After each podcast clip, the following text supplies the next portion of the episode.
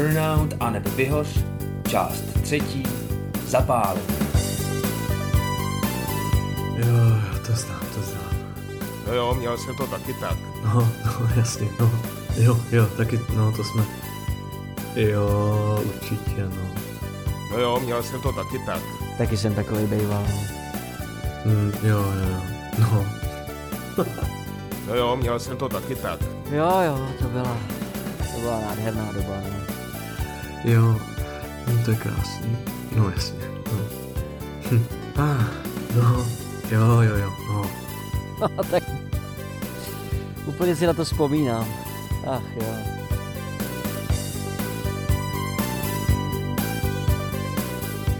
Nacházíme se v nádherné pošumavské obci jménem Žihobce. Ta leží na východ od Sušice a severně od Kašperských hor. Poté, co jsem zaparkoval auto za novorománským kostelem proměnění páně, jehož vysoká bílá věž, viditelná snad ze všech okolních kopců, je hlavní dominantou tohoto místa, vydal jsem se k místnímu zámku. Prošel jsem jeho podloubím do zámeckého parku, kde se nachází budova Žihobeckého divadla Josefa Kajetána Tyla. Mám zde sraz s panem Josefem Fialou, správcem místního divadla, ale také příležitostným hercem divadelního spolku Josefa Kajetána Tyla, jež zde působí s přestávkami už od roku 1901.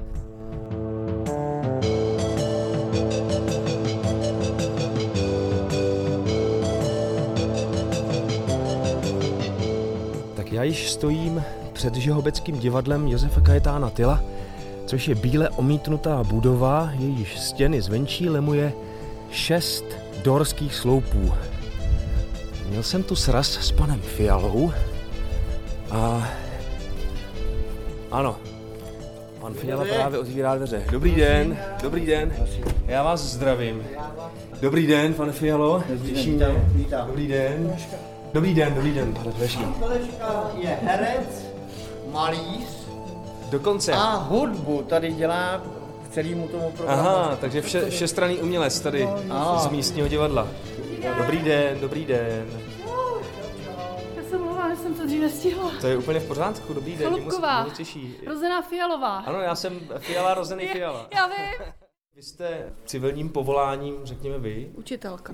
programátor. A já už jsem v důchodu. Takže jak vlastně se eh, programátor, učitelka a, a potažmo důchodce dostanou k divadlu? Za prvé, hrála jsem ve škole, což mě bavilo. Asi to mám spojené i s tím povoláním, nevadí mi vystupovat před lidmi.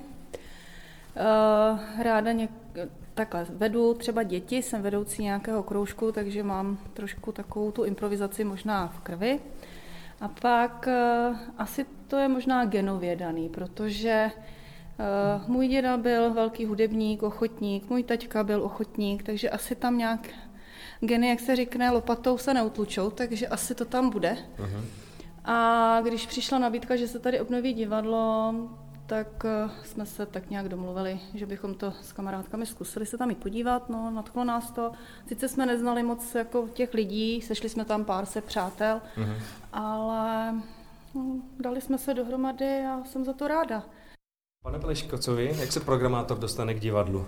No tak mě jsem přitáhla žena, protože ne- nebyl zvukař nějak, nebo byl tady zvukař, ale nějak vůbec nechodil, tak jsem musel narychlo, narychlo převzít, připravit, připravit muziku, při- připravit ozvučení, no, takže takhle jsem se dostal jak k divadlu, no. No a co vy, pane Fialo, jak vy jste se dostal k divadlu? Já pocházím kousek tady odsaď od Rábí z Budětic a můj otec, tam se hrálo u šafandů, se říkalo divadlo. Taky tam byl takový spolek a hrálo se tam Lucerna, já jsem tam hrál vodníka, když mi bylo tak 10 let.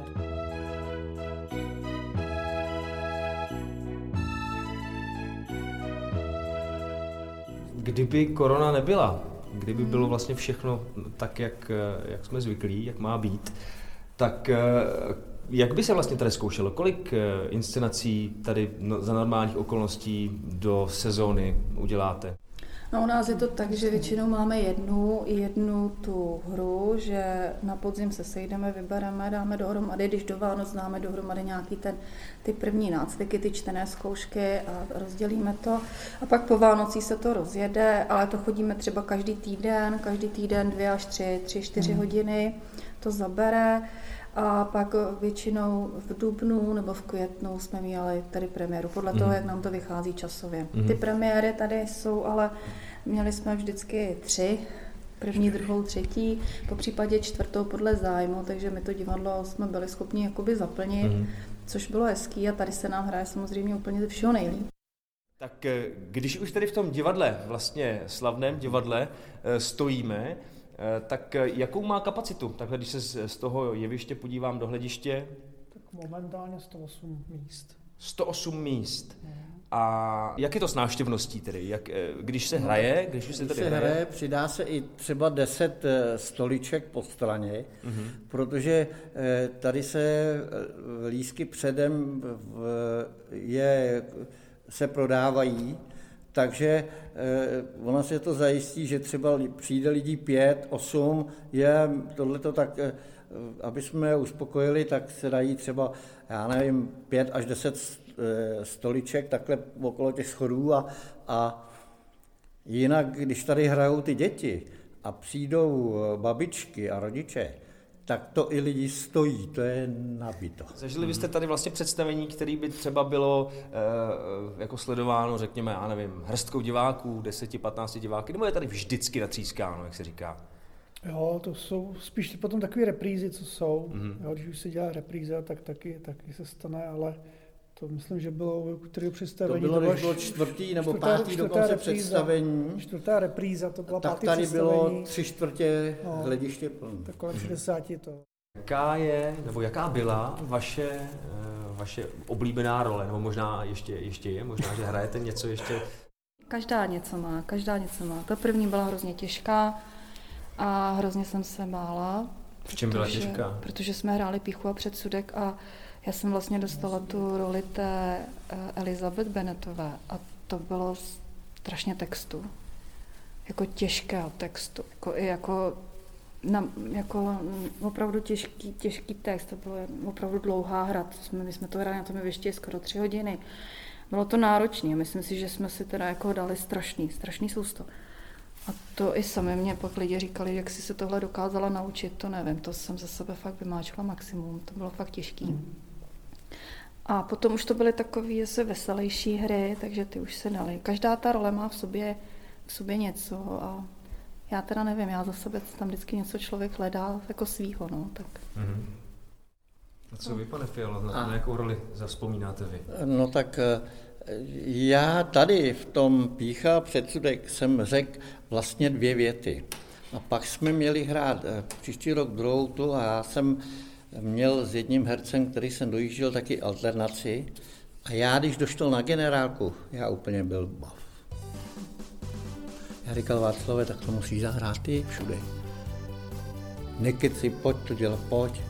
Já byl opravdu bav. A tak on to odehrál, já jsem se začal starat o kulisy, o tohleto.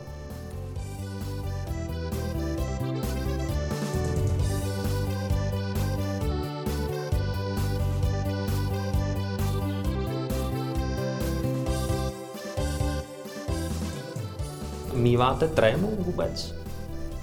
No, asi s prvním slovem, pak už asi ne.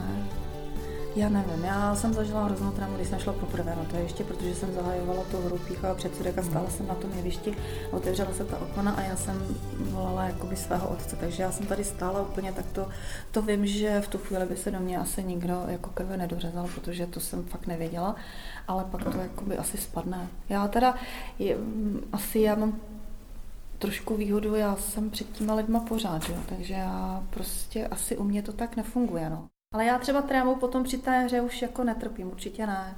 Jako než, než to začne. Ale pak už fakt ne. Mhm. Co vy, pane Paleško?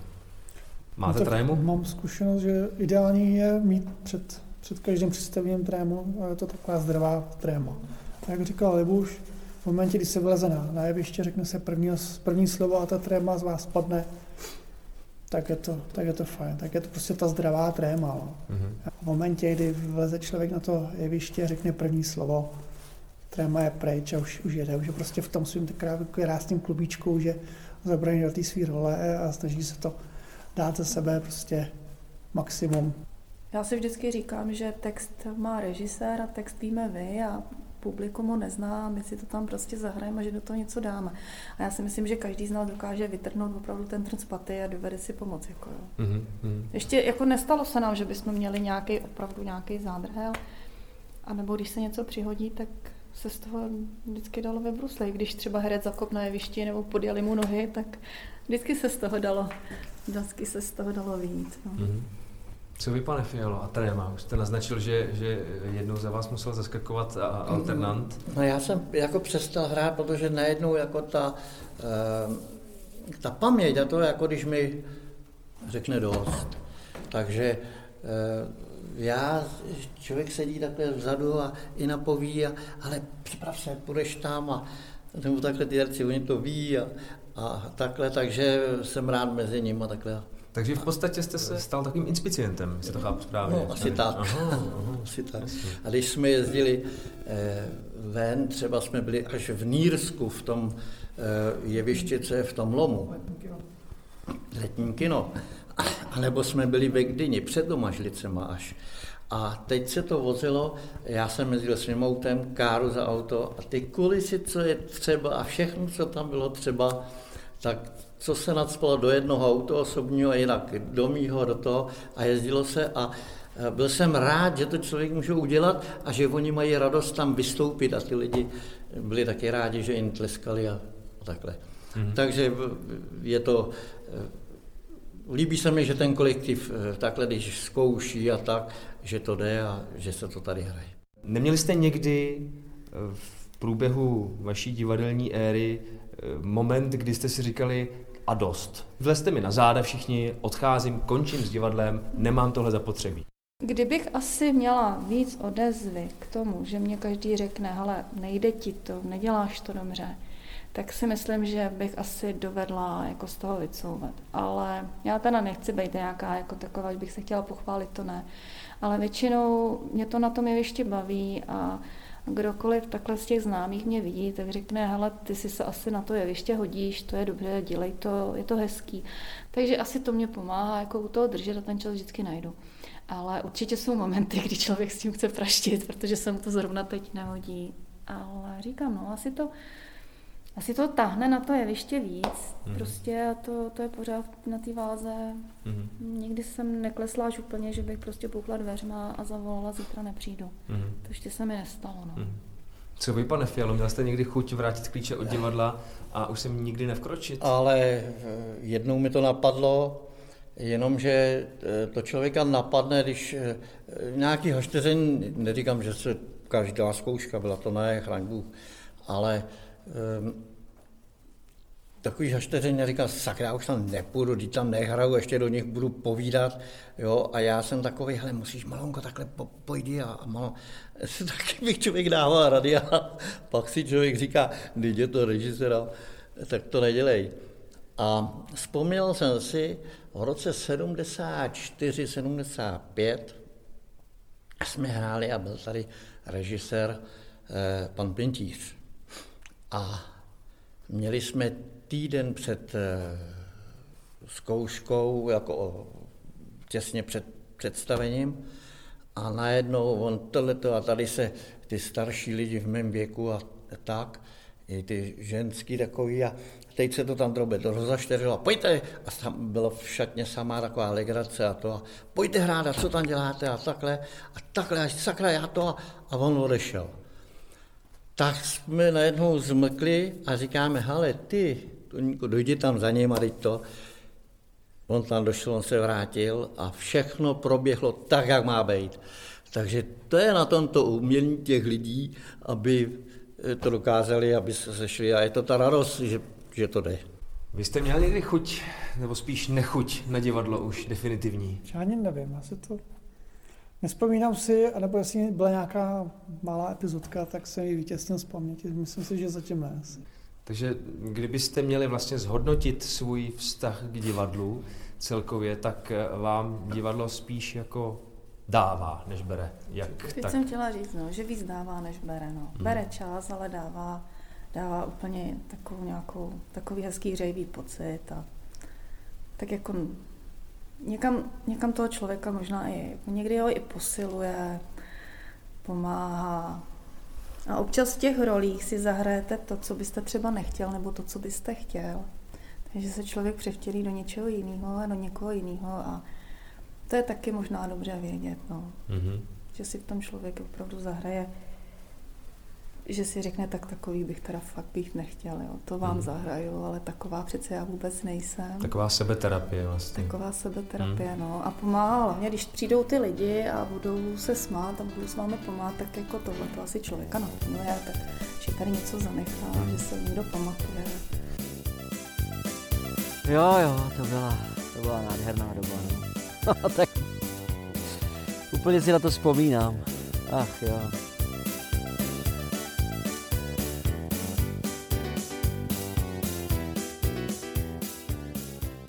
Stýská se vám teď po divadle, když se nemůže hrát?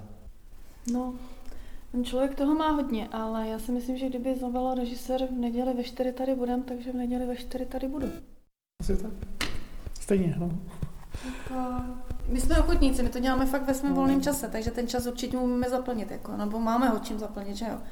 No, tak já to jako A určitě. určitě, už určitě taky, a jako každý má toho opravdu jako dost, ale že to je na úkor vždycky něčeho jiného, že jo? Ale to je ta láska. Ale kdyby Honza řekl, v neděli ve 4 je první zkouška, tak si myslím, že ve 4 hodiny tady všichni budou. Takže jako to, to asi to hovoří za všechno. No. Mhm. Že ten čas si prostě udělám a jsme tady. Eh, Jsem rád mezi tou partou a tohleto, protože je to hezký. Jo, no to je krásný. No jasně. No.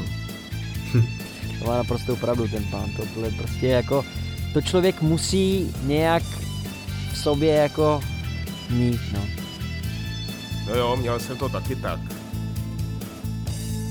Povídali jsme si se zapálenými ochotníky z Jihobeckého divadla Josefa Kajetána Tyla, Libuší Chalupkovou, Lubošem Peleškou a Josefem Fialou. Autorem hudby k tomuto dílu je pan Luboš Peleška, kterému tímto srdečně děkujeme za její užití. Naschledanou při dalším dílu podcastu Fate in Rubín. Rubín je srdcovka.